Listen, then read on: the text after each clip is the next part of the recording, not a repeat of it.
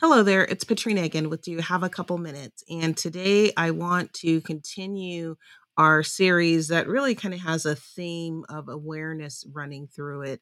And this one I've entitled Broken Things Take Time to Fix. So, recognizing when something is broken and needs to be repaired, replaced, or maybe even tossed out is also a very important part of awareness that can positively impact us. I want you to imagine a car that maybe has a small hole in the gas tank.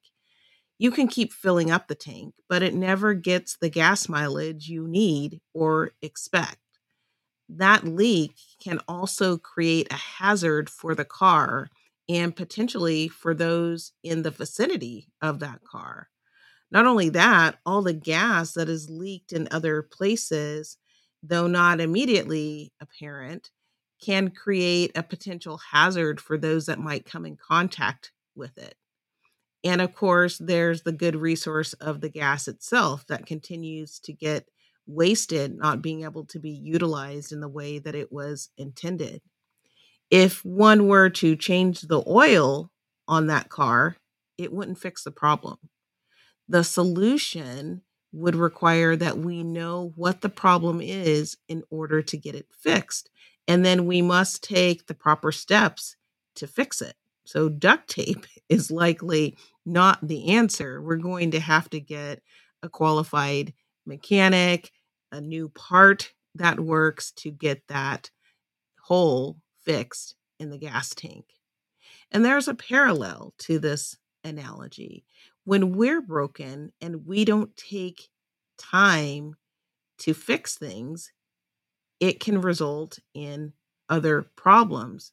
Sure, we can keep going, but we'll never really reach our full potential until we figure out what is broken and we take the time to deal with it. Sometimes we may need to repair something, sometimes we might need to replace something, and sometimes we might need to actually just let something go. However, when we do apply the proper fix in a way that it sticks, it will allow us to move forward in our fullness. Applying that fix also allows us to better help ourselves in the future by being able to recognize the issues that we have if they're reoccurring and knowing what the resolution is for those issues. And by knowing that, we might also be able to help others.